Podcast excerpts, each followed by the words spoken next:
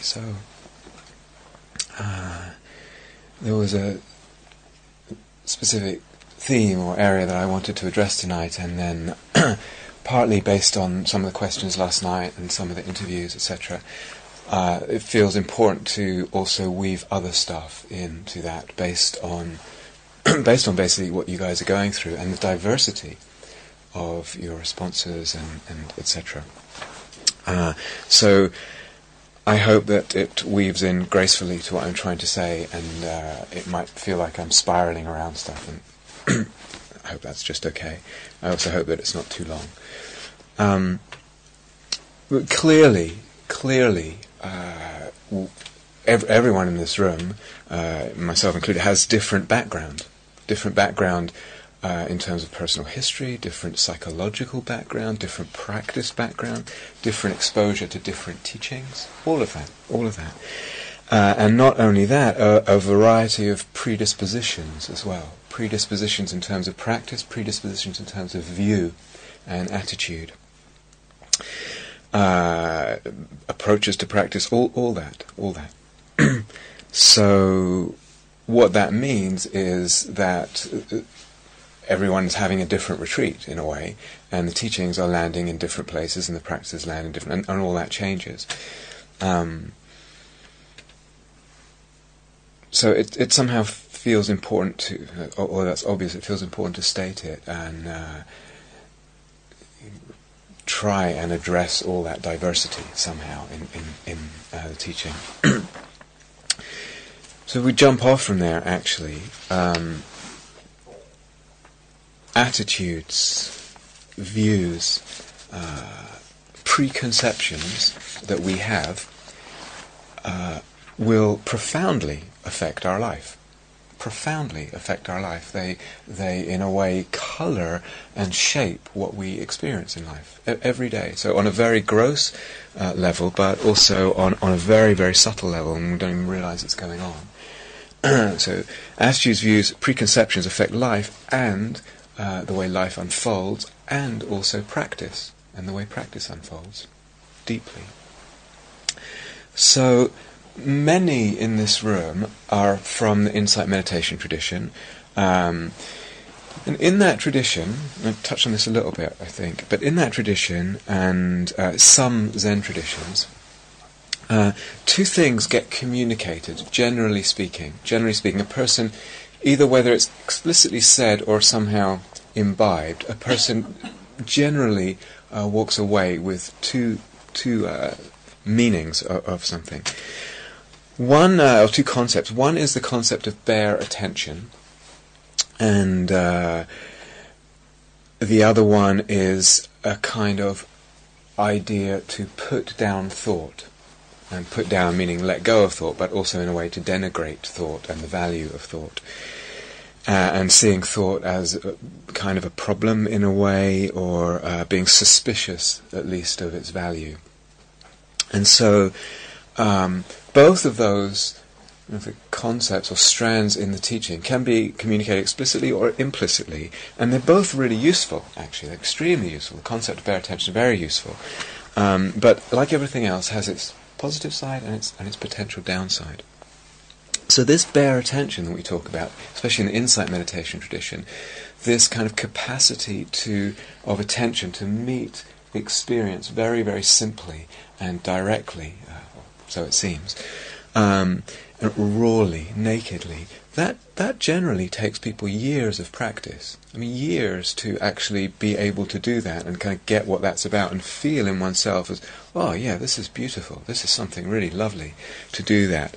Uh, the simplicity of it, the directness of it, the vitality of it, and the sort of in one talk, in in a way that's um, a foundation for what we're doing here. So very much a foundation uh, for what we're doing here, and uh, it takes time to get that foundation. It takes time to be to feel like we're really able to meet experience, lovely experience, difficult experience, difficult emotions. All that takes time.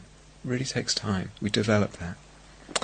And in doing that, in trying to, trying to bring bare attention to experience, we uh, there, to some degree, definitely, we go underneath concepts. That's kind of what the teaching of bare attention is about. Underneath the veil of concepts of experience. Um, but in a way, is it enough? Is it enough? And I've brought this up before. Is it enough? Are we going underneath concepts enough? Is going underneath concepts really where we're trying to head to in terms of emptiness and understanding? Sometimes with paying bare attention to experiences, you've noticed, all of you, I think, most of you from insight meditation retreats, etc., before, is that what it brings is a kind of real vividness to experience. When we meet it more directly, uh, free, or to a relative extent, free of the veil of concepts, there's a brightness. Some people come into interviews and they say, the grass seems greener, the sky looks bluer, it's beautiful, it's beautiful, it's precious. But part of the potential downside is is that experiences uh, appearances are becoming more vivid, and in a way can actually lead to this uh, accepting of appearances even more. It's like appearances become primary, experience becomes primary, and so there's this word in the tradition, suchness. Everyone come across this word, suchness? Uh, not exactly sure the Sanskrit is, tattva or something like that, but. Um, originally, if you read the original text, this word suchness was synonymous with the word emptiness. It has come to mean, in the tradition, the exact opposite of that. The exact opposite. So when generally teachers talk about suchness, or you read about it nowadays, and I remember as a teenager reading um, Aldous Huxley, The Doors of Perception, and, and uh, Heaven and Hell, and those kind of books that one reads when one explores in certain ways as a teenager. Um, uh, and um, and he used it there, and this you know, what was it? He was taking mescaline, whatever, and the, the, vividness, the beingness, the thingness of things was startling to him. Their their their essence of thingness, and he was calling that suchness. And that I don't think he started it, but that that use of the word started pervading uh, the teachings, etc. But originally it meant completely the opposite. It meant the absence of that. It meant emptiness. The suchness of a thing was the absence of its thingness, of its essence, of its beingness, etc., etc. Now, there are reasons for that that have to do with the way Buddhism spread from India, particularly to East Asia, to China and Japan. Um, but though I find it fascinating, I'm not going to digress. Uh, I actually think it's very important, but I'm, I'm not going to go too much into it.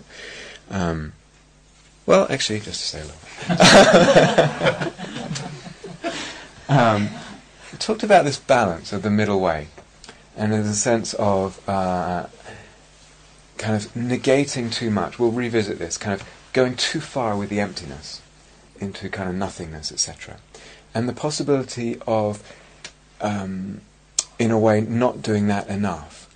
And, and the swing, individually, there's a swing, but also within Buddhist traditions, and in one, one tradition within one tradition, the historical swing. Too much, not enough. And the kind of reactions to that. And the culture in Eastern Asian countries was, was unlike India, where, where the philosophical milieu that the Buddha grew up in had a real strand of transcendence in it. The, the, the, the, the, aim of a lot of the spirit was actually transcending the phenomenal world, going beyond, experiencing something beyond the senses that's transcendent to that. That was completely absent in Chinese and Japanese uh, spiritual milieus, and much more about the uh, isness of things, the, the moment of experience, the, the, the uh, directness of the senses, the earthiness, etc. So when when Buddhism moved to China, Japan actually rejected it at first for different reasons. That was one of them. So it had to find its way back in, and then, uh, in a way, they took the Indian thing perhaps as going too far, and all of which is good because this swing is actually healthy, but. I don't know if that makes sense. It actually it profoundly influences the way the Dharma has arrived to the West because we've actually inherited a mixture. In, in this room, there's a big mixture.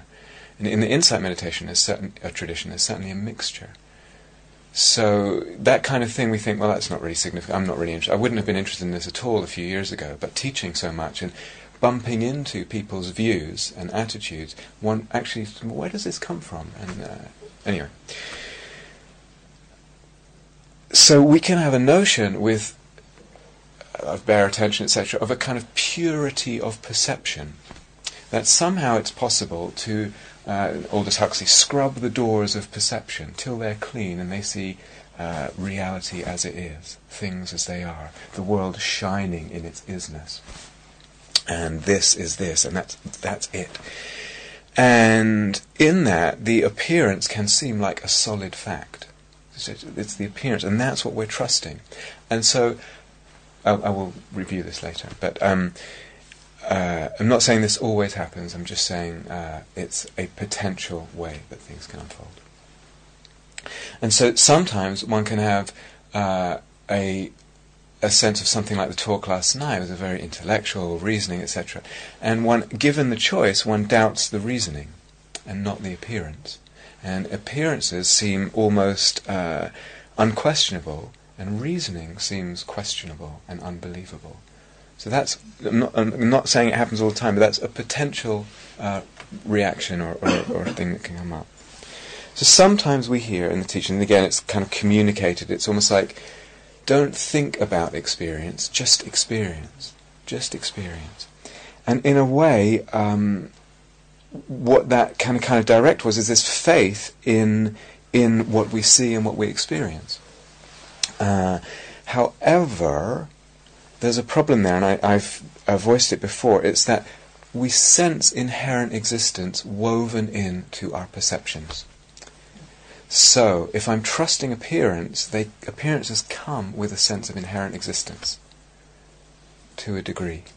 And uh, we, the, the delusion is, is in the seeing. It's, it's fundamentally a problem. The problem is deep in the perception, in, in the mind, in the perception.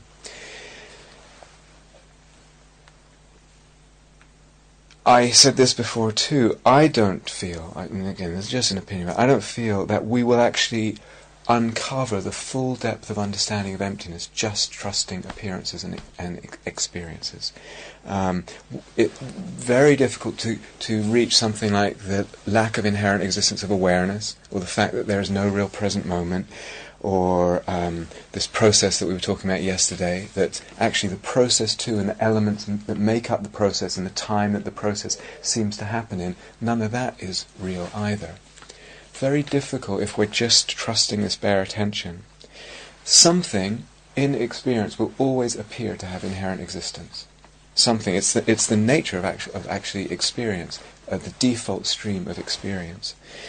And if it's not explicitly uh, kind of made clear to us or, or us to ourselves that this or that lacks inherent existence, pretty much I feel we can safely assume that we're assuming inherent existence in things.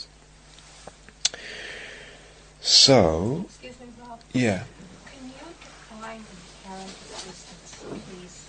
I'm struggling Yeah, to okay. know how you're using it. Yeah. So um, I, I, this year I didn't define it till late, but last year I didn't define it till later in the retreat. This year I defined it right at the beginning, but it's actually quite difficult to understand what it means. It means um, that we have a sense that things exist independently of the way we're looking at them. That, in a nutshell. I mean, there's different ways of saying it, but that's that's basically. So that's the sense we have in the word. Now, all this, bare attention and um, the kind of relegation of thought, etc., can can lead to a, a number of uh, outflows.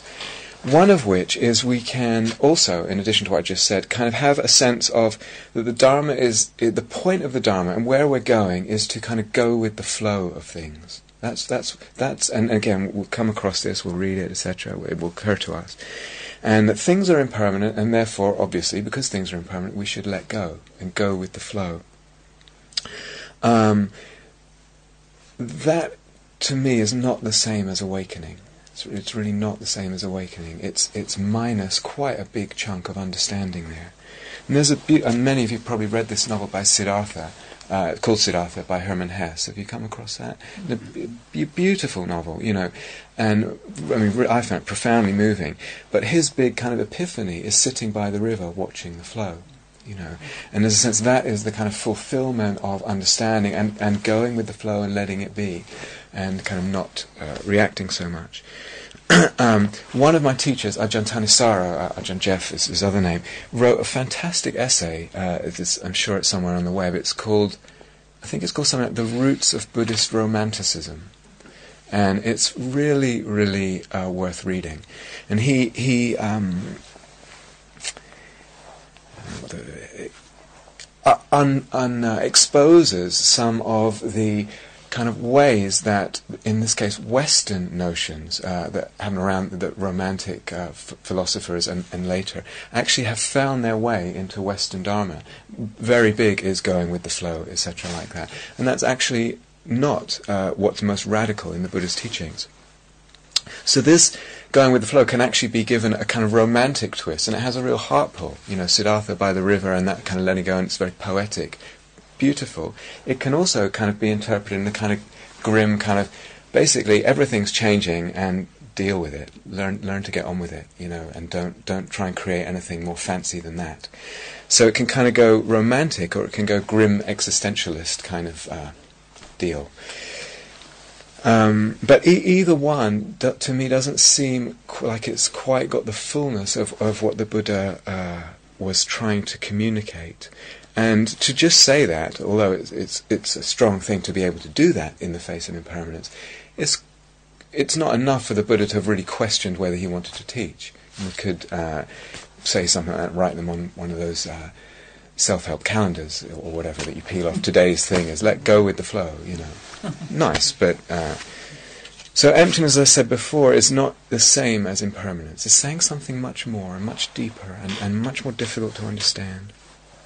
So the Buddha uh, in the Anguttara Nikaya says uh, the Tathagata is another name for himself. The Tathagata, when seeing what is to be seen, does not construe an object as seen. He does not construe an he does not construe an unseen. He does not construe construe means create or conceive. Does not construe an object to be seen. He does not construe a seer. And then the same when hearing, when smelling, tasting, touching, when cognizing. Whatever is seen or heard or sense, sensed and fastened onto as true by others, one who is such, another name for an enlightened person, one who is such, among those who are self-bound, would not further assume to be true or even false. Having seen well in advance that arrow where generations are fastened and hung, quote, I know, I see, that's just how it is. There is nothing of the Tathagata fastened. It's not hooked anywhere. There is nothing of the Tathagata, nothing of, of one who sees that way fastened, hooked. Hooked, fastened. Yeah. With no notion of subject, no notion, not even a notion of a momentary subject, no notion of subject. There is no grounds for I know. I see. With no notion of object, of that which is known, no notion, no grounds for, quote, that's just how it is. Clearly, this is pointing something way beyond the concept of impermanence.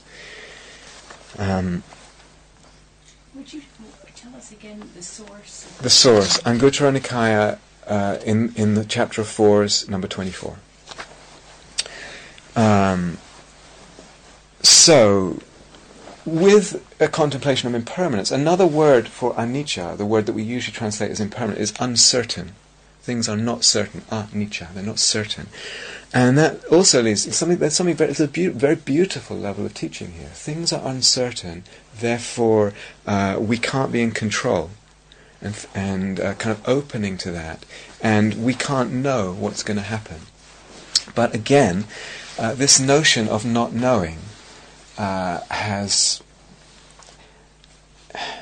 again it, it's one of these notions. So what i'm addressing tonight is our relationship with views and attitudes and, and where that might not be fully conscious or where they might be coming from. So notion of not knowing beautiful. And letting go of i need to know i need to know i need to beautiful. But like all things can it go too much? And has a notion of not knowing in the dharma been over elevated oh, it's like it's almost like a place that we want to arrive at is not knowing. Um, and it's interesting. I remember years ago I taught a work retreat up in, in, in Scotland in the Highlands, and um, and we would have Dharma discussions almost every day. And at one point, uh, one of the uh, retreatants said, uh, and he's actually a friend of mine, he said, "Why do we always have to come to a conclusion when we have a Dharma discussion?" Which is a fa- fair enough point. Um, but it can seem that knowing or arriving at knowing blocks a sense of openness and a sense of poss- possibility. It can seem that way. Um, it can also seem, and these I'll return to this, that when there's knowing, the heart closes a little bit. But so I'm just pointing this out, and I'm just wondering whether those things need to go together. Uh, for the Buddha, it's it's it's a very different project. You, if you open the Pali Canon, you don't really get a sense of him elevating not knowing as something to kind of go for and arrive at, a sense of not knowing. It's quite the opposite, quite the opposite. And he's very big on knowing. And what do we need to know? What are we trying to know? How can I know? How can I know what I need to know? And actually working towards that is quite a different, um, again, paradigm. So in in uh, you know, communicating, teaching, teachings and things, one of the problems, and the Buddha stated it as well, is all this is difficult to understand. Certainly teachings about emptiness, independent rising, difficult to understand, difficult to explain, difficult to teach, you know. Another possibility is that, uh, and again, it's very common in, in, in Western dharmas. I just want to highlight a few possibilities. We get a little bit enamored again of a notion of simplicity, and uh, uh, that that's somehow inherently right or the right way to go, and just wanting to flag these things and. Um, ideas that can be expressed quickly or zippily kind of can gain a lot of uh, momentum and weight and kind of authority that way. Ideas that can, because they're expressed quickly and easily can easily get repeated very often. And you can just throw something out, go with the flow, or da da da da da. Um, and maybe ideas that also have an intuitive pull, and they seem simple because they resonate with our intuition. So, danger, danger, mean, danger is a strong word, potential pitfalls wherever I go. If uh, I overemphasize or I dwell too much on complexity and intellectuality and precision, e- even as a teacher, as, as t- teaching. There's obvious dangers there. We get caught in the mind and this and nitpicking and da obvious dangers. But there's a danger the other way. There's a danger the other way of uh, of um, oversimplifying, getting attached to simplicity, and in, in, in so doing, actually to imprecision wrapped up in that. So, for instance, um, and I, I, will retouch this again, um, an equation of emptiness with impermanence, or an equation of emptiness with oneness. Um, not quite the full the full deal. So, t- I find t- teaching trying to teach this stuff that to be precise is is really hard work. I find it very very hard work. It's really hard work to try and communicate things as precisely. Um, uh, it, it's a hassle, to be honest. It's, it's a real hassle. Um, but to me, that's what it feels to me the most, uh, the thing that's most in alignment with my sense of integrity. Um, but it, it, to be honest, it's it's more work. It's more work to kind of say a lot in detail say it's not, it's not and, and actually carve things out that way. Um, I, I could, and sometimes I do, and other teachers do as well, actually talk about emptiness, etc., in a much, much, much simpler and more open way, much more poetic way, much more kind of suggestive way.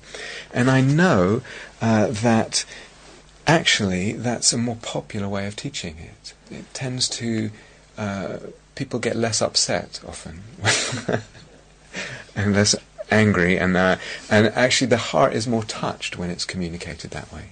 And again, I'll revisit this later. Sometimes, in trying to be really precise, something for some reason happens in the hearts of the listener that actually it doesn't feel so open as if one just kind of said something uh, much more vague and poetic and left it quite open. But in that openness, there's actually openness to different interpretations, and people pick up very different meanings. Uh, given the same sort of vague, open language, and not quite, and actually talking at very different levels and depths of understanding.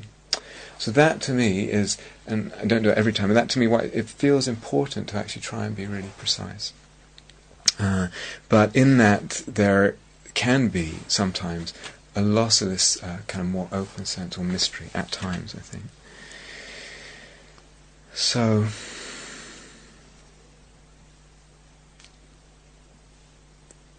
I'm going to leave. I'm going to leave bits out, but um,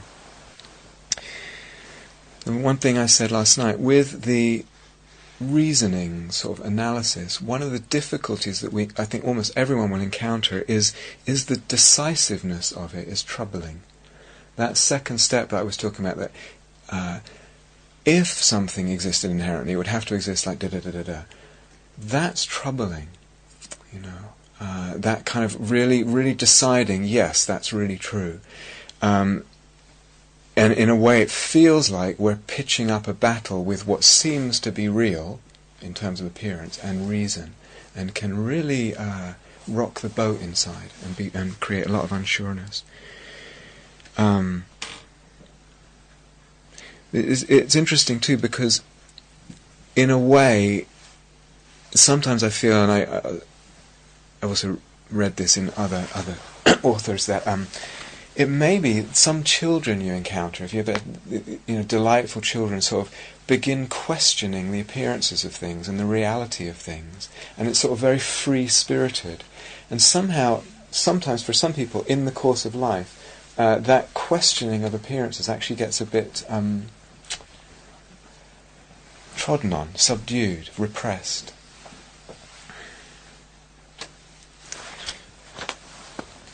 So, with as I said last night, you don't have to pick it up at all. It's really, really fine not to pick it up. Um, but sometimes a person can think, how could it possibly be the case that the conceptual would lead beyond the con- beyond the conceptual? That the conceptual mind would lead to something that's non-conceptual, which is where we're trying to go. There's a sutra called the Pile of Jewels Sutra, and he says, uh, Kashyapa is talking to this guy Kashyapa. Kashyapa, it's like this. For example, fire arises when the wind rubs two branches together, obviously a very dry climate. Fire arises when the wind rubs. All that happens here is a bit of drops of rain falling. For example, fire arises when the wind rubs two branches together. Once the fire has arisen, the two branches are burned. Just so, Kashyapa, if you have the correct analytical intellect, uh, a noble one's uh, faculty of wisdom is generated. Through its generation, the correct analytical intellect is also consumed. So it has a way of eating itself. It eats itself, done done rightly. So there can be, and again, talking about uh, attitudes, tendencies, etc., views, opinions. There's there's a whole range of views about all this stuff, all this stuff, and and that's probably healthy. I think it is healthy. But one of the tendencies can be a desire to abandon concepts that may be too early. I want to, I want to get rid of concepts. You guys okay? What you mean too early? Too early in the in the meditative process, or too early in one's process of practice. Too early in one's path. Too early in one's path, uh, or too early even in in a, a, sitting or a meditation. But certainly, what I really mean is too early in the path. Mm. Yeah, too early in the path. What will happen if I abandon concepts too early? Almost without a doubt, I would just revert to my default concepts of what reality is. I would just revert to my de- and I can think and have all again the romanticism of abandoning concepts, but sooner or later, and probably sooner, I just go back to my default concepts of what's real. So sometimes you see this in, in uh, practitioners or, or, this tradition, or all this applies to other traditions too, much of it.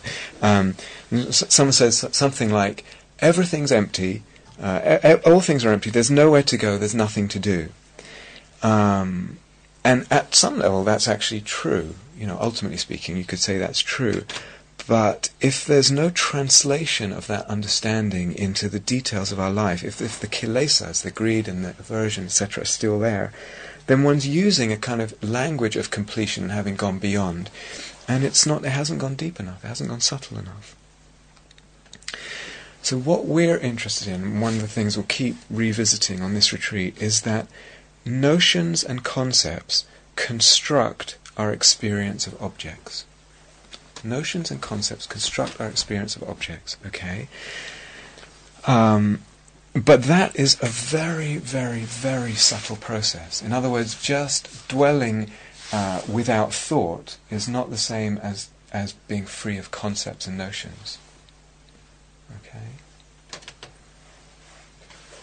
I was uh, interested in kind of worry about, yeah, if there are no thoughts in the mind, there still may be assumptions operating. Yes, and that's what I'm talking about. Yes, exactly. So there's sometimes I, you know, I read translations of Zen texts, and I really wonder.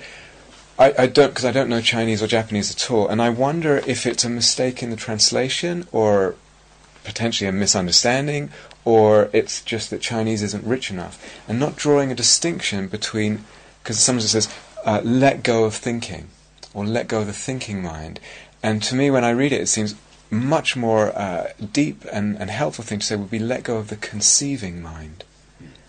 And just what Bill was talking about, it's like I can be free of thought, and yet there is still the assumption, the conception of a self, of a world, of time, of objects, of awareness, etc. And I can feel very free of thought. Um, You mean by that you mean thoughts arising? Thoughts yes thoughts arising Thoughts arising. yes and so thoughts can be free i can be free of thoughts arising any thoughts but still quite a lot of conceptuality going on. And that what i'm calling it conceptuality i'm not sure if it's the right word but that's what i'm using. It's a whole level of assuming uh, assuming reality to things as a given, taken for granted. And those concepts and notions actually build our experience of objects, and they construct our experience of objects and selves and awareness and time and all the rest of it. Um, so, concept, what I'm calling conceptuality and perception go together. They go together, they're woven in together in this way. Very, very subtle. So, we're going to revisit that big time on this retreat as a concept. But just generally speaking, does that make sense? But they're not thinking. They're not thinking. No. So I can be free of thought and still have a concept, a sense of me and a world and time passing and awareness of objects and all of that. And I'm not thinking about any of it, but it's there as a as a sort of uh, base strata of assumptions of reality as co- as concept, but not I'm not nothing's churning, nothing's moving in the mind on that level. It just occurred to me, so if, if you're in a walking room and your mind is quiet, you hear the bell and you go for the door, e- even though you're not thinking door and so on, Yeah. you know what the door is. Yeah. You have all kinds of assumptions about what happens when Yes. you turn it and Yes, so on. absolutely. And so- and what's on the other side. Yes, yes. So all, all that's operating, and I'm saying there's e- it gets even subtler than that. So sometimes in meditation, one second. So sometimes in meditation, um, you know, it drops down. You don't even think about doors. The whole sense, everything just goes kind of blank. And I would still say there's still subtle conceptuality going on. Still a sense of time, still a sense of awareness, still a sense of me somehow, even if me has no history, no personality, no nothing, and a world of objects. So this is like keep using this uh, concept of a spectrum, spectrum, spectrum of conceptuality, and it's very, very, very deep and subtle. And that's why the Buddha had really second thoughts about teaching all this. So, it's sort of, is it like um, the mind sort of in neutral? The, cl- the clutch is depressed and it's sort of, no thoughts are arising. Mhm. The sort of, the Yeah. whole apparatus is Yes. still there. Exactly. So the mind in neutral is not really in neutral. It seems to be neutral, and to, to a degree, it's disengaged from a lot. But lo- as I keep using this kind of spectrum, there's still a kind of uh, subliminal uh, levels of subliminal sort of engagement and assumption and conceptuality going on there. They're actually constructing our experience and our reality. We, we will revisit this in a, in a lot more uh, subtlety and depth. Um, but just as, as, a, as a point now, the point is I can say, oh, I should throw out concepts. Unless I have access to that degree of subtlety and, and an actual ability to see that operating and let go of it or question it, my idea of letting go of concepts is just a, a pipe dream. You know, it's not. Uh, it won't. It won't address that really deep level. Awakened people still recognise doors as doors. I mean, Yeah. Um, Yeah. I, I don't know. I just think that perhaps an important. To me, it's it's an emotional kind of thing. Well, those early concepts of self, which are so deep laid, that's that's what I think is very difficult to perceive and uh, relax through. Um, but I mean, you you- still see, you know, as far as I know, people still under, no matter how enlightened they are, still recognise a door as a door. They, Yeah. they don't just walk into a wall. You Yeah. know? Okay. Important. So, so a couple of things there. Um, this goes back to a question Nick asked a few. Uh, I was going to say a few weeks ago. Feels like it.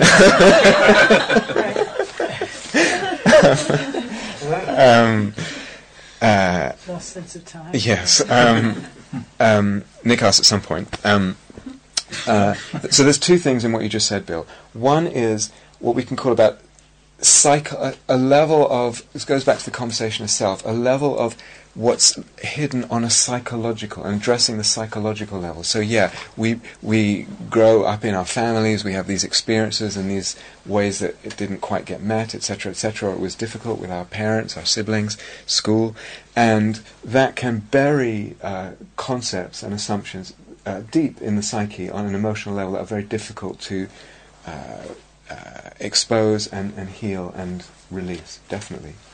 But again, I'm talking about a spectrum here, so it goes much, much deeper than that. Uh, even to things, I say, the most basic building blocks of what we take for granted. What? Space, time, things, objects, and awareness.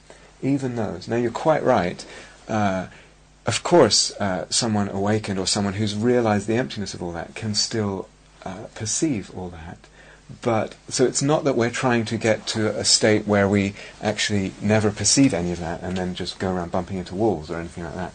Obviously not. But um, something can be seen deep in meditation that exposes the unreality or the, the lack of inherent reality of all of that, and then that experience fades, but the understanding stays. So we can use doors, use this, talk about time, talk about self, but one has an understanding of its emptiness, and it still appears. So that that's quite. Does that make sense? That that's really quite an important distinction. Sorry to interrupt, that's it's more than just an intellectual understanding. Yeah, I will get to that too. Yeah, definitely. It's m- much more than an intellectual understanding. embodied. Yes. Mm. But both are embodied. In other words, our default assumptions are embodied. They're not intellectual assumptions. And, and what we want is the wisdom of the emptiness of it to also be embodied and not just intellectual. Yeah? So, so we believe in moments. I believe in a present moment. I believe in a past and a future. I believe in objects, subject, etc. And that's what we call delusion. And that delusion is the seed in, in Dharma understanding, that's the seed of our suffering, that's the seed of dukkha. And so it is important to actually go beyond concepts, but the point is to actually do it in a way that's really skillful and uh, thorough, true, deep. So,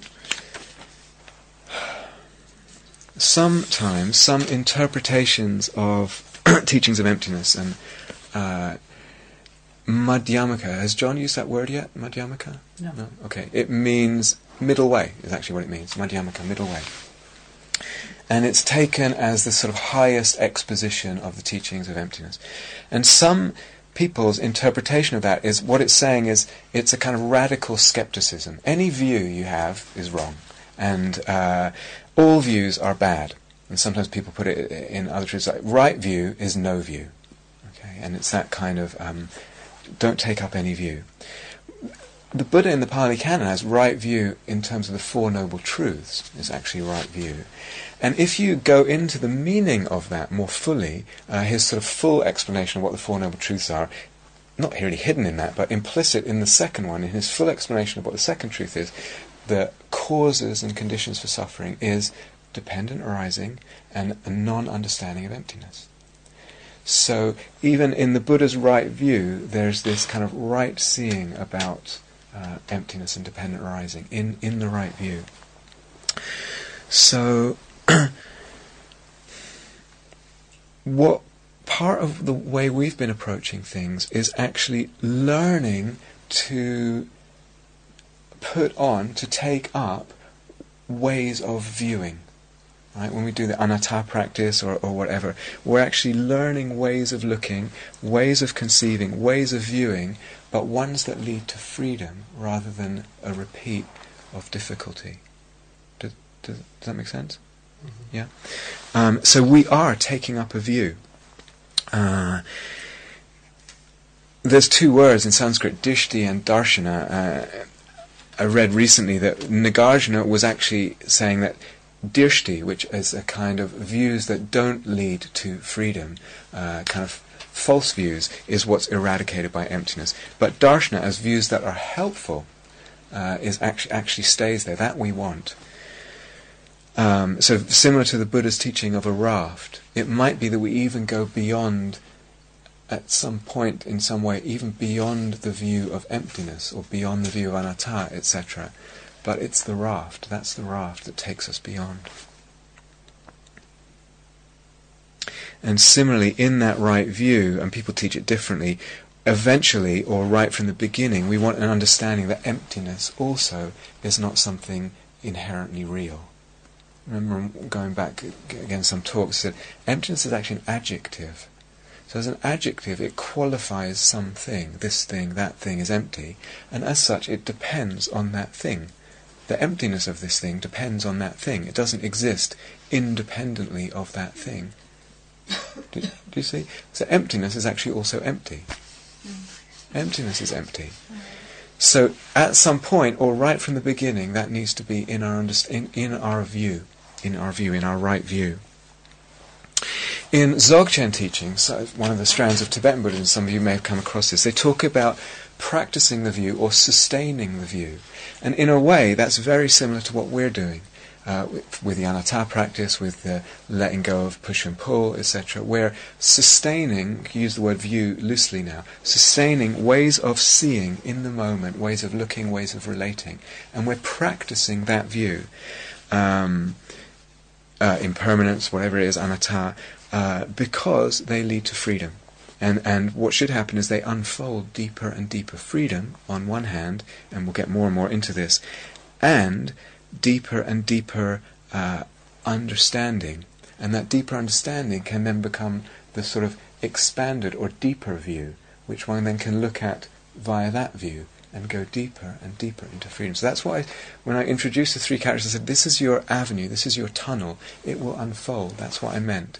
This is the view. I trundle along with it, I have some freedom. It starts to expose other understandings. I then pick up those un- other understandings, there's a more powerful view, and so it goes, and so it goes.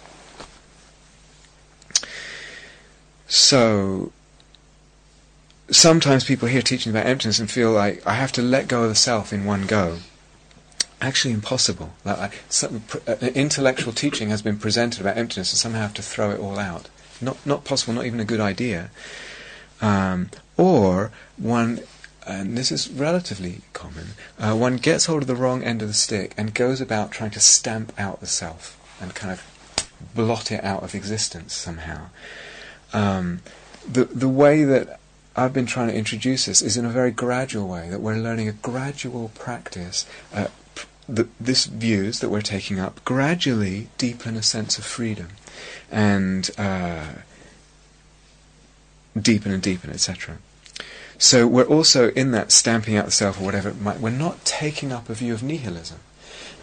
and as I said also again in one other talk, it's like be careful of when aversion creeps into this practice. Actually, you're trying to stamp out the self, eradicate it, or eradicate experience. What's happened is aversion has got hold of the practice, and, and aversion is actually in the driving seat in that moment. So when I used that word in the talk on three characteristics, I said holy disinterest, a phrase from the Christian mystics. The emphasis is on the holy. There's some, something in the letting go that's not a rejection, that's not a disconnection, that's not a disembodiment, that's not a, uh, disgust. That's not a uh, heartless nihilism, cold aversion, etc. So on that point, side side issue, ch- check check if this creeps in at times, and more generally check if, as I said in the opening talk, how's the love doing? How's the appreciation doing? How's the contentment doing? So we need, we really need to take care of these qualities on, on a retreat, on any retreat, on any long retreat certainly, and certainly on a retreat like this. And just to, to check in and notice.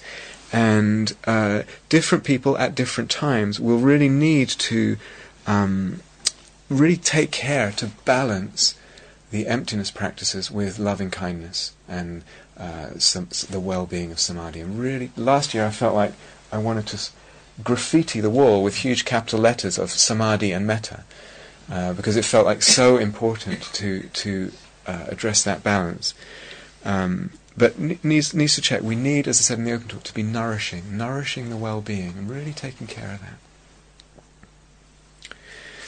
So in response to what Nick just said, the problem is not the problem of delusion is not an intellectual problem. We feel it, as I said last night, on a gut level. It's a gut level problem. It's not an intellectual problem that we have. And if I only approach it intellectually and not meditatively deeply enough, it won't really transform anything. Again, I will, I'll have the right, uh, you know, teacher will tick correct, uh, but so what? It hasn't actually transformed something and brought freedom deeply. And again, the default views are what will reign, what will actually be in the driving seat. So again, I've said it before, but we're practicing practicing shifts in view shifts in the way we're relating to experience unfolding. We're actually practicing those shifts through the anatta, through letting go of clinging, through also the practice I introduced last night, the sevenfold reasoning. And that unfolds deeper and deeper, freedom, deeper and deeper understanding. So, for example, and this came up uh, in interviews today and also in Q&A uh, during the talk last night, this sense of oneness, that consciousness is so beautiful, precious, that consciousness can open to a sense of oneness sometimes in deep meditation or other, other areas. Now, sometimes John might say, or I might say, or you might read, it's like, emptiness is not oneness, that's wrong, and a person kind of feels like bereft or something. Uh, certainly, the way I would like to emphasize is actually, if you tell me about oneness, I would like to say, repeat that. Can you do that again? Can you get that again? Can you feel that oneness again? Can you have access to it and, and let that uh, soak into your heart and the cells of your body? Over and over and over and over and over. Get to know that oneness. Um, that would actually be my, my approach in teaching. Um, what happens if the mind goes in and out of a perception of oneness? Oneness, normality, oneness, normality, oneness, normality. Eventually, the default view of separateness actually gets really questioned a one-off experience of oneness probably not going to do much. But you go into it, I don't know how many times, and you start to wonder, well, hey, which is real? Is it separation that's real, or is it oneness that's real? And, and on a really deep level, the heart really starts wondering. So it starts shifting and questioning the default belief in separateness. And that's extremely significant, because without this nurturing of, I'm just taking oneness as an example, that nurturing of a shift of view, we will just revert to the old default views, which are not as helpful. The default view of separation is not as helpful. So, and again, I've said this before, but emptiness is not a disappointment. It's not a teaching of disappointment. It, and if it feels like that, um, I, I would feel that someone needs to kind of reassess or rebalance how they're going about. It's not a teaching of disappointment. In terms of, I'm just taking as an example, if that's the experience, then I would, I, I, would never want to take that away from anyone at all. I would wish everyone could have that. But I would also say, you know what? There's something even more lovely that you can have as well, beyond that.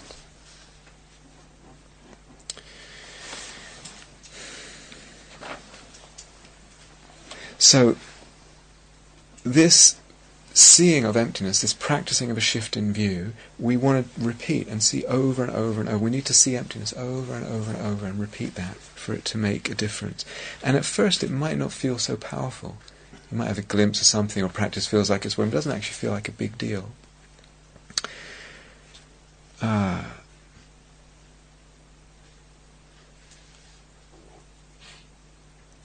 we have a deep habit of not seeing emptiness. That's basically what delusion is a deep habit of seeing inherent existence, and we need to practice seeing in a different way. Um, I mentioned this before. Sometimes when we use the mind in a sort of reflective way or a conceptual way, what can happen is the heart closes. I'm sure probably everyone's noticed this. Why is that, and does it need to? Does it need to? Is it necessary that the heart closes when there's uh, the mind is, is thinking and engaged in reflective thought? Um,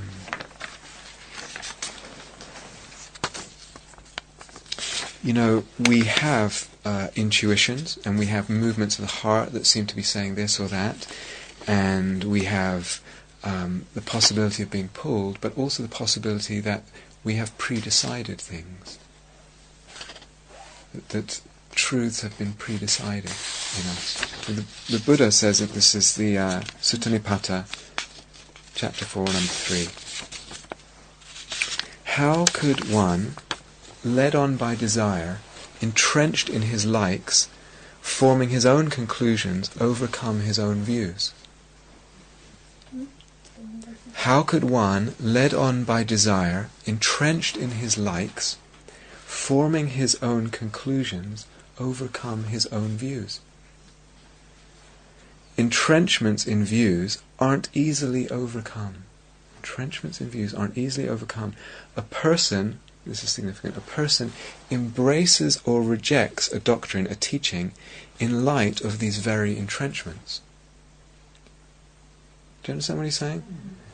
So we're listening to all this through those very filters of preconceptions, preconditioned deciding, likes, dislikes, all of which can feel very heartful and very intuitive. there are reasons why the Buddha was really unsure about teaching all this stuff. Really unsure. Um, nowadays it's interesting too, the whole notion of truth is very objectionable to a lot of people. And if you give truth a capital T, people say, whoa, hold on. Uh, and people much rather speak about my truth. We can speak about my truth and your truth. And we can speak about maybe even more safer, your opinion and my opinion, your view and my view. Um, or sometimes people say, it's all equally valid. Any, any opinions are equally valid. And uh, you know, maybe there's reasons, for, good reasons for that, in terms of humanity's history of religious oppression and scientific oppression, all kinds of stuff, and the brutality of all that. It's postmodernism, isn't it? Really? It's what? Postmodernism. Uh, I was going to say it has it has part of its roots in postmodernism. Yeah. It's also self-indulgence. Y- yeah. Um, but without realizing, again, we take so much as truth all the time as, as things like, as saying, the self, things, time, space, all that, and also a whole manner of social conventions that we just bought into. So there was a quote, uh, uh, Samadhiraja Sutra, I can't remember which talk I gave it in, but if the selflessness, if the emptiness of phenomena is analyzed, and if this an- analysis is cultivated in meditation, it causes the effect of attaining nirvana. This is the line I wanted to draw attention to. Through no other cause does one come to peace. It's a pretty dogmatic statement that's there. Um, and a lot of people would take offense at that. And again, there can be a kind of sense of, well, all paths are leading up to the same mountaintop. They're just different paths up the mountain.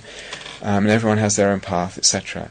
But this can be taken, again, I encounter it can be taken too much to an extreme. So a while ago, I don't remember when it was, I was invited to a sitting group to facilitate a Dharma discussion. I can't actually remember what it was about, but what I walked away with, uh, somehow we got onto, it was something about what makes a path a path, what makes a path a spiritual path. And uh, people were saying, well, it can be dancing or juggling or, uh, and then and then and this was like anything can be a spiritual path. And someone at one point says, even murdering might be your spiritual path. And uh, what's that? No. And um, I have I have some difficulties with you know, in this there's some there's an excessive attachment to sort of not stating anything that might be exclusive or, or say that this is true or, or something else isn't true. Um, that what, what's going to happen? That we're going to lose our individual freedom or something? Um, so there's there's some you know really important capacity of humans to boldly question. If someone says something like, "Well, actually, what about?" Mm, or something we've been so used to, either from our own tradition or from societal convention, to really question that, bring our, our yeah, courage and boldness to question it. But sometimes there's just a lack of integrity as well. And to say murdering can be a path, is that maybe I'm just not bringing my integrity there. Did they really believe that? It certainly seemed like it at the time. It was quite it was quite a heated discussion. I was. Uh, I don't think they wanted me uh, to be so much in a teacher role, so um, I didn't realise that until sort of reflecting afterwards. But it, so I was kind of put, leading people with questions and maybe offering a counter opinion, and it really felt like it wasn't welcomed at all. But um, uh, there is always ethics. there is always ethics, exactly, and um, There's there also a prison down the road. there is yes, yes. Which for a long time, uh, when I was on silent retreat for many, I s- was always convinced was a, a, a missile silo. I don't know why. Uh, either way, questioning the ethics of But um. Yes, there is ethics, and and um, the Buddha talks about at stream entry when there's a very deep understanding of emptiness, and that one's actually seen something very deep. Doubt goes, confusion about what one needs for awakening goes, and so it's very clear. Ethics is part of that. Ethics is part of that, and doesn't really get abandoned. Um, and one can re- reach a point of clarity, and people might object to that, etc. But it's there. Also, something happened here, and I can't again. I can't remember when, where this was, but I, see, as a teacher, I run into this all the time, and so people uh, object and get angry with something I've said or something someone else has said, and and there was a retreatant who. Uh, very much in, in the realm of no view is right, uh, and, and you should abandon all views. And when he left the hermitage wing, as some people sometimes do, he wrote a little note leaving the yogis, and he said something like, um, "We are fellow stumblers in the dark," and something like, "I hope we together uh, continue stumbling and falling," or something like that. And um, it felt like, again, and through conversations with him, that there was this attachment to like there is no possibility of knowing anything or a, a right view and a wrong view, and and quite in in his case, quite a lot of um, I- emotional attachment to that. So I know that I don't know uh, may be important, but that's not the limit of human possibility. It's not the limit, and certainly the, certainly the, the Buddha, you'd be hard pressed to find the Buddha saying that. Uh, and as I said again in one of the talks, the most important thing is if there is a God, if there is a soul, blah blah blah blah, is that it lacks inherent existence, and that we can know. That we can know, and know for sure. Uh,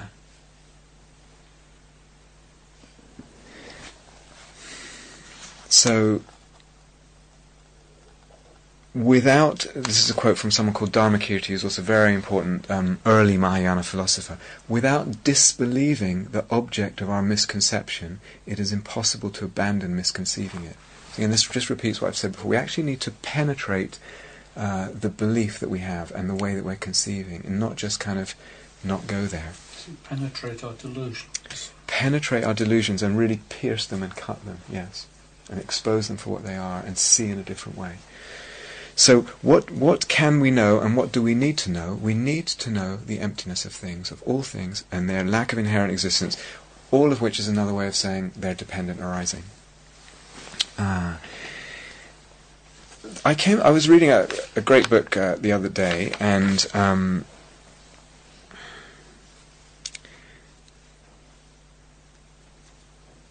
I just realised I missed a whole section out, but it's probably fine. Um,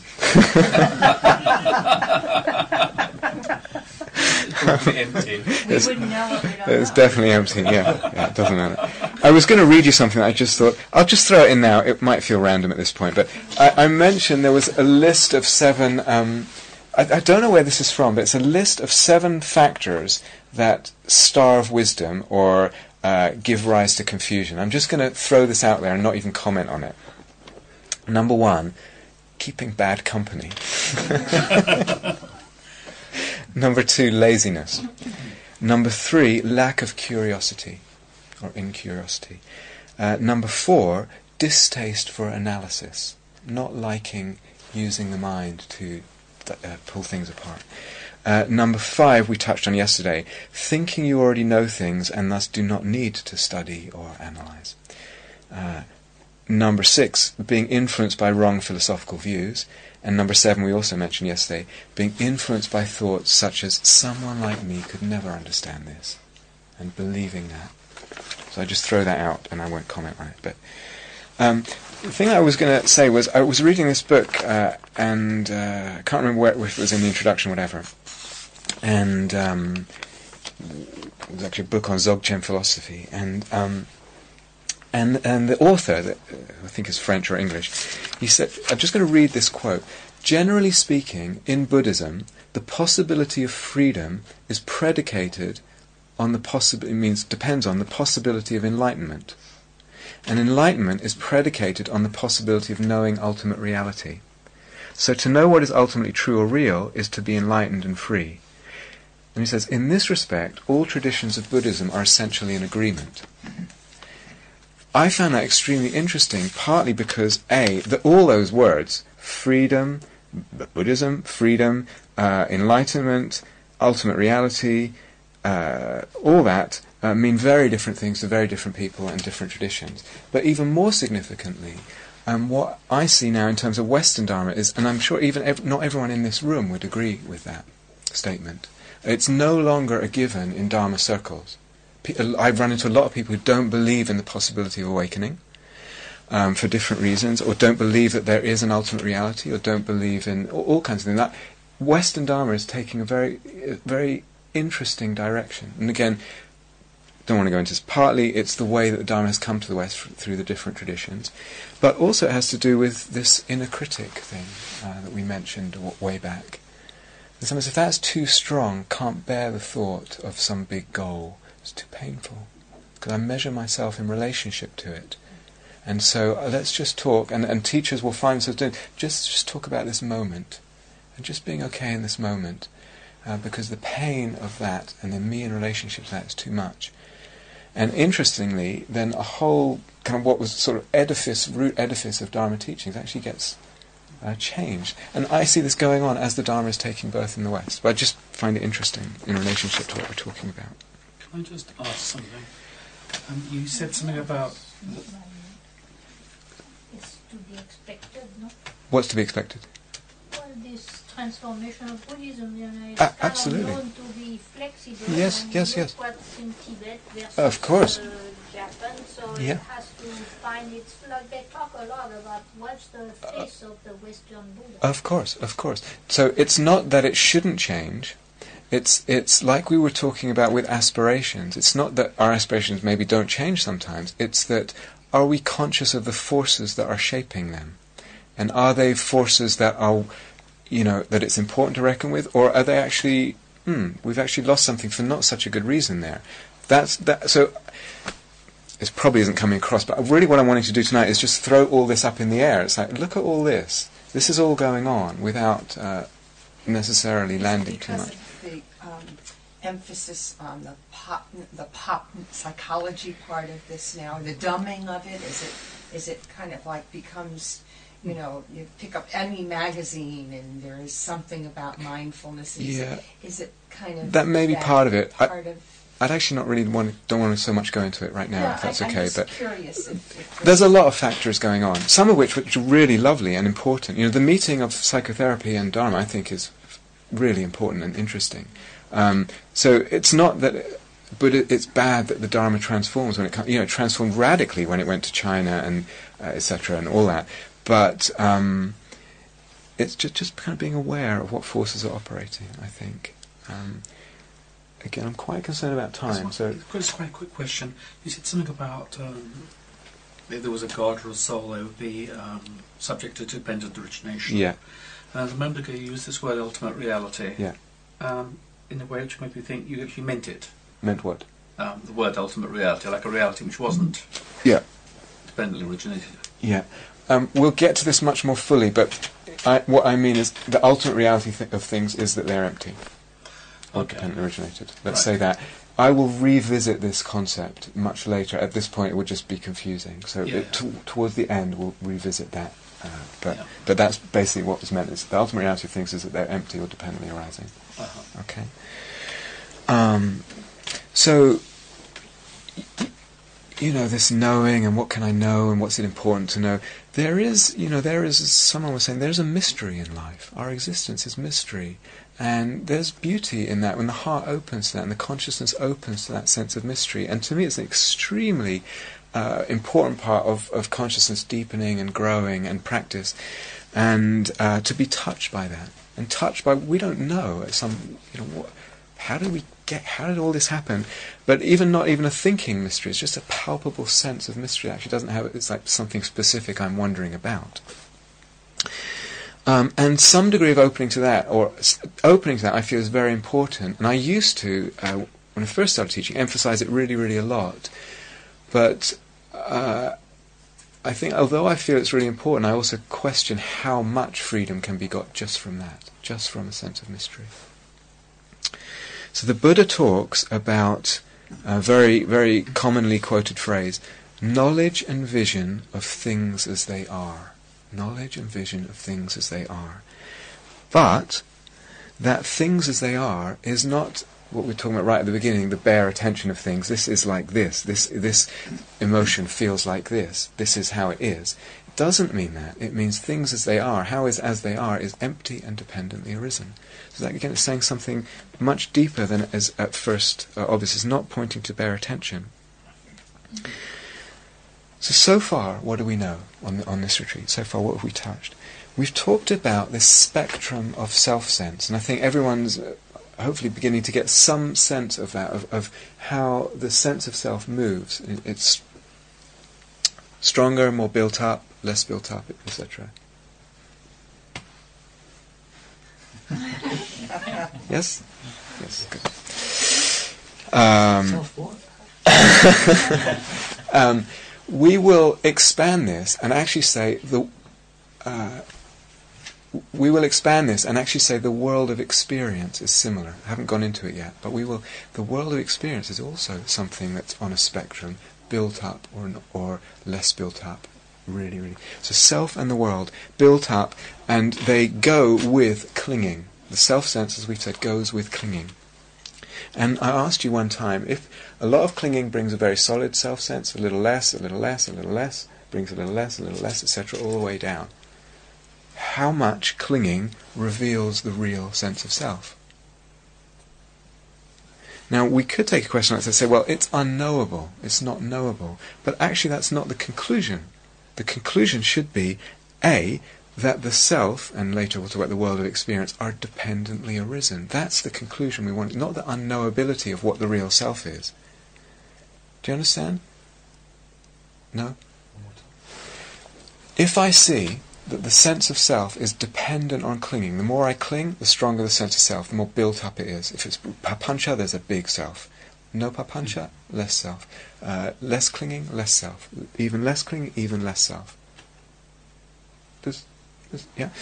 Um, the and, then I say, well, which is the real self of all those? Which is the real one? The really solid one, the personality one, the psychological one, the the kind of bare bones one, the one of that feels like just a process, the one that even the process doesn't seem. Which is the real one? Now, the answer could be, well, re- it's unknowable, but actually, the answer should be that it's dependently arisen. There's something very clear, rather than a perplexity there, it's actually a clarity about its dependent arising. Self, and later we'll say the world, are dependently arisen. They're dependent on clinging. Isn't that the same as saying they were process? Um, yeah, but again, uh, what we'll see, Objective. w- yeah, what we'll see is the elements of that process too don't exist. So you can't talk about an inherently existing existing process. But that's all part of the spectrum. We'll, we'll get to that. Does the fully awakened person experience that spectrum of self? Well, not fully awakened, but an awakened. Yeah, so- well- in daily life. Yeah, does a fully awakened person experience that spectrum of self? Yeah, so interesting question. You'll get different answers from different traditions. Um, if we just take the Pali Canon, and the Buddha talking about his experience, he would go uh, into can go into experiences of total emptiness. Nothing is occurring. Everything's just empty. Everything just stops, and he can dwell in that and hang out in that. And then he comes out in uh, in a state of uh, you know dealing with existence and doors, as, as Bruce and, all that. And um, but his he would know that his self is empty and that would that would and so there would be a whole range of self building that would just be cut off from his range. You would not expect a Buddha who goes into papancha and kind of big self-critic uh, stuff is, is that that bit gets chopped off. You know, But for, for those who might aspire to, you know, have slightly less suffering, but not necessarily believe they're going Yeah, to get yeah, mhm. to be a Buddha, yeah. do they? So you still experience levels of self, Yeah. but you just don't attach the suffering to it. I would still say I would say both. I would say that as practice deepens and it reaches kind of uh, what's the word um, points of the understanding kind of precipitating shifts, you know, um, or just generally moving on spectrum. Um, two things happen. One is uh, that still some some end of this of the spectrum of self just go, goes. It can't arise anymore. It just will not arise like that anymore. Um, uh, you know, the inner critic thing just doesn't arise anymore. Just not. It doesn't. There aren't the conditions remaining for that to. One's seen enough with wisdom that that structure of self, or very heavy, dense, it just cannot arise. And no matter, it just can't. The conditions aren't there. So it's almost like you could say, the more wisdom, the more you're chopping off of that un, un, unhappy, solid end of the spectrum. You could say that, but you're also saying that the more, or perhaps we should say, the more sen- the more time you have of a sense of the rest of it being empty. In other words, the more time you, you spend in moving in the rest of it, but knowing that it's empty. Yeah. Okay. Ah. So we want to know. The conclusion is that self and later the world are dependent arising, but also how, how. So it's uh, clear that um, things, you know, the self sense arises, gets stronger, ceases, dependent on what, and that dependent on what is what we're really going to fill out on this retreat. How does exactly this sense of self? Uh, how do I? I can. I can. If I have enough seeing here, enough skill, I can actually see how to build it and how to stop building it.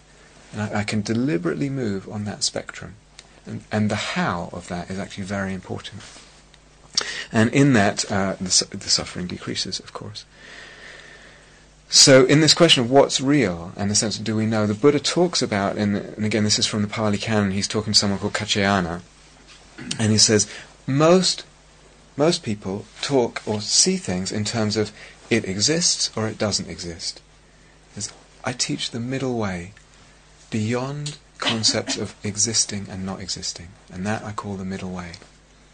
Uh, and it's avoiding these extremes of reifying something or, uh, or or nihilism, saying it doesn't exist, the self doesn't exist, a thing doesn't exist. Um, we will revisit this question uh, much more. So, sometime I'm almost done, but sometimes, uh, as meditators, of course, in the course of a retreat or otherwise, we have experiences. We have meditative openings, or even outside of meditation. Something happens, and it's a it's a shift, and it's really important not to chase those experiences. You know, and you've heard this from countless teachers. It's really important not to chase the experience, but it's also important not to dismiss them. It's really important not to dismiss our experiences, our meditative experiences. Sometimes, in the depth of what's going on here, or in the quietness, or in the, days, the nights, changes in perception happen. You know, different people, loads of things are possible for the, for the meditative mind, for the contemplative mind. Someone, this is the ordinary reality. Something shifts, and suddenly one experiences the nature of reality is, is infinite love. And we are all moving in infinite love. That's one possibility of a shift in perception. Or I mean, countless, countless possibilities. Could you give an example of what chasing an experience might look like? Yeah, saying I had this experience. Uh, I had this experience a year ago, and I've no idea how I got there, but I wa- I'm really wanting to get it back now. Okay. Um, the very fact of perceptions changing points to their emptiness. Because again, person going in and out, and I'm just choosing another perception that can change, oneness or this or that, person going in and out of this sense of the whole fabric of the universe is love. That actually is the deeper fabric of the universe. This is a mystical perception that people can get in, in meditation or outside of it. And going in and out of and, and will begin to wonder which is the real one? Is that actually in a deeper way more true? Profoundly touching their heart and opening opening the consciousness. And that points to the emptiness there. There's something about understanding how we fabricate and build the sense of reality and what we experience. And that's what we're going to be going into. I read the Dalai Lama saying, I was talking yesterday about this possibility of water mixing with water and sort of going so deep into emptiness that there's nothing left but emptiness completely. And it's called a direct cognition of emptiness in technical language. And it's very non-dual. There isn't a mind and emptiness. It's all just fused. And he says, it's true that that's inexpressible in words, that experience. But that inexpressibility in words of the experience does not mean that emptiness can't be reflected on conceptually.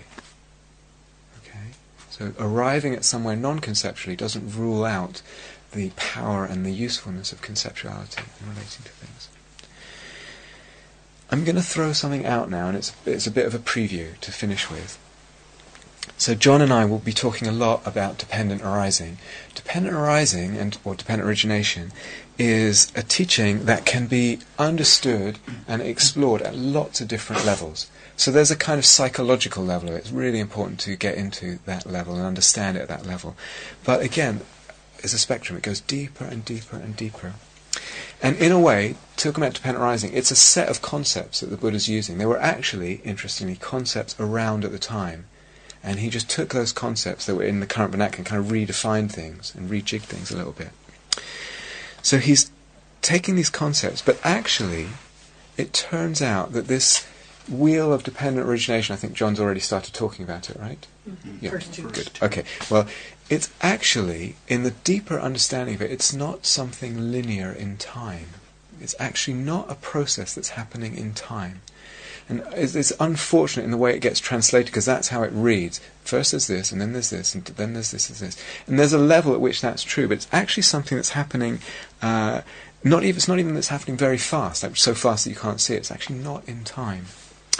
Um, when we talk about dependent arising, means that things are mutually dependent. So not only does this give rise to that, but that gives rise to this in the same moment. Something is pointing to something extremely radical, extremely radical, that the mind can just about approach, but not quite fully get its head around, so to speak.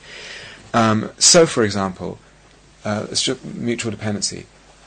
Where there's clinging, we've said there'll be more self. So self depends on clinging.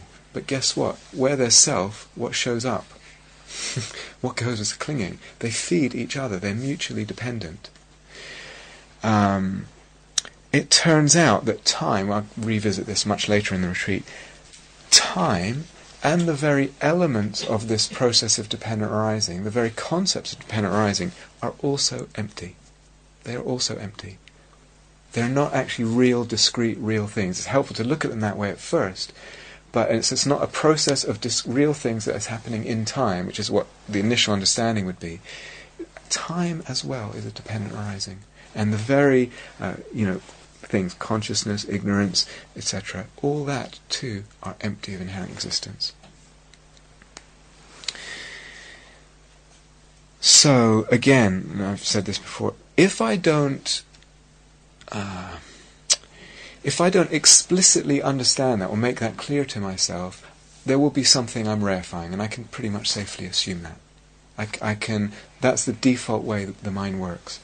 However, similar to the oneness, similar to the big love, similar to everything else, still having a concept of dependent arising as happening in time like that, real things happening in real time, um, is still enormously helpful as a stepping stone. There's still a real degree of freedom there. So we cannot jump to this complete non-conceptuality. The, the amazing skill of the Buddha's teaching is that he takes these concepts, he says, take this concept, that concept, and I present them in this way, and they're concepts that lead beyond concepts.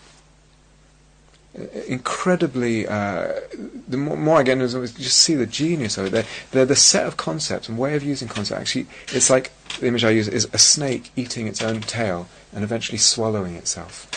And and the the deep contemplation of dependent rising emptiness is, is the same as that. Uh, it's just it begins to the contemplation of dependent arising actually begins to eat the concept of dependent arising itself. So the self can be a dependent arising of your own awakening. Say it again. Self can be a dependent arising of your own awakening. I don't understand. What does that mean? As in, if you look at it in a non-linear time sense, Mm-hmm. the fact that you're suffering in yourself is okay because it's all part of the circle. Yeah, good, good. Did everyone hear that? Um, so, April's saying, so in a way, then, if everything's part of the circle, even the suffering of self is part of the circle and kind of makes it okay. It's just, it's just what's part of the circle. Um, there's a, a level again. It's a really, really important stepping stone. With that, that for a lot of people, that realization that you've just voiced um, becomes really powerful as it opens up a lot of freedom. It's like, and I was just talking with someone the other day who's been, uh, you know, long-term meditator. It's just, ah, it's okay that I'm feeling this. It doesn't mean anything other than it's just the wheel going round. It's, that's all it is. And a lot of freedom there. I wouldn't again call it the final arriving point, but re- for not for everyone, but for many people, really, really significant. Yeah, very significant. So- So instead of like making this polarity of there's suffering and then there's less suffering and then and actually and keep trying to hold on to the less suffering or a state or etc. One just sees well this is just dependent arising doing its thing and it's like ah self arises self gets less no self arises self no self self no self ah it's all fine really really important very liberating to many people but not the final Because it's not that it's like a. I have a tendency to sort of judge where I am on a particular day or Yeah. month or whatever, Yeah. and, and because that's what we're, we're taught to Yes. see with education. You Mhm. get better and better and better and better. Mhm. But if you don't look at it in a time linear sense, you don't see total ignorance and total awakening. You see it Yes. as a as a wave happening all the time, Yeah. and you're dipping into Yeah. either end Yeah. of the spectrum. So if that feels like there's some liberation in you for that, go with it, amplify it, you know, dwell dwell on it, bring it in more and more to what, how you're seeing your own experience unfolding. Yeah, for sure. Yeah. So um, all this business of dependent arising being something so deep, which we'll get into, uh, that it eats itself, so to speak. Uh, hard to understand. Hard to understand. But the Buddha is this Majjhima Nikaya 7218. Uh, the Buddha's talking to uh, a, a seeker called Vaccha. And he says, deep, deep Vaccha is this Dhamma, this, this truth, this teaching. Hard to see, hard to realize, peaceful and refined, beyond the scope of conjecture, subtle, to be experienced by the wise. For those with other views, other practices, other satisfactions, other aims, other teachers, it is difficult to know. He's, to something, well, difficult to know, as he says. But all this business, this uh, using of conceptuality at times in the practice to go beyond, to unearth it, um, it moves to a place that actually the or and even in the process, the heart can be very involved in that. The heart is very touched. Its natural outflow, to to me, is a bowing. Is a bowing. It naturally leads to this kind of veneration, deep veneration, uh, profound reverence. I'm not even clear what exactly it's to, maybe, but there's bowing that comes out of it. So it's not leading to nihilism. It's not leading to stuck in conceptuality or anything like that. Something immensely beautiful of the heart comes out of it. It comes out of uh, understanding emptiness more and more, and and this this uh, the radicality of it, the fullness of it.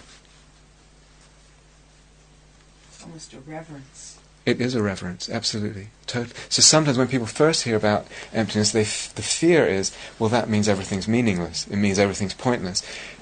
Uh, f- to me, it's completely the opposite. There's such a, but it's not specific. You can say what you're. It's just in the mystery of that and the, and the way it all eats itself and uh, something extremely beautiful in the way the heart's touched and, and very, very deep.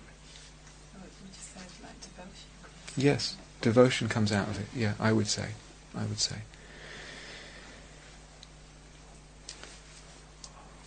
Okay.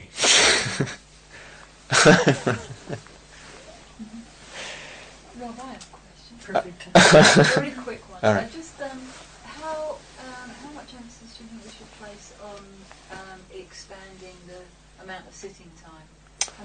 Finding that I mean it's not it's not sort of feeling particularly um, kind of intuitive to do that at the Yeah. moment. I'm just wondering if I should sort of just Yeah. try and sort of push that Yeah. boundary or just Mhm. you know be comfortable with what's happening. Okay, could everyone hear that? Yeah. Um, if it's not happening uh, naturally, just leave it. Be, be with what's comfortable. Um, in its time, it will, orga- as you know already from past retreats, it will organically happen. It's causes and conditions. When they're there, it will. However, I would add, occasionally you might want to, like I was saying, was it yesterday? Uh, stre- uh, the day before? Uh, stretch yourself sometimes. So it's more like, hey, it doesn't feel like it's going quite well. It feels like there's some dukkha. I'm just going to sit with it.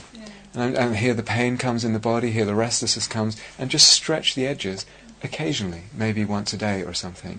And the rest of the rest of it can unfold. And it might be even that that stretching sometimes actually opens something up, and, it, and it starts the unfoldment of organically without any pressure. Just we want to sit longer, so really not a big deal. And you know, short sittings can be very uh, and I'm talking even really short, you know, maybe all of you know, you're out walking and you just stop by a fence and you look at the grass and the light on the grass and something in two seconds uh, touches you way deeper than, you know, the three-hour sitting that you're hobbling away from. um, so, uh, long sittings, sure, an important part of practice, but really can be overrated at times. So let it let it unfold and, and play your edges too. Yeah. Okay, let's have a bit of quiet together.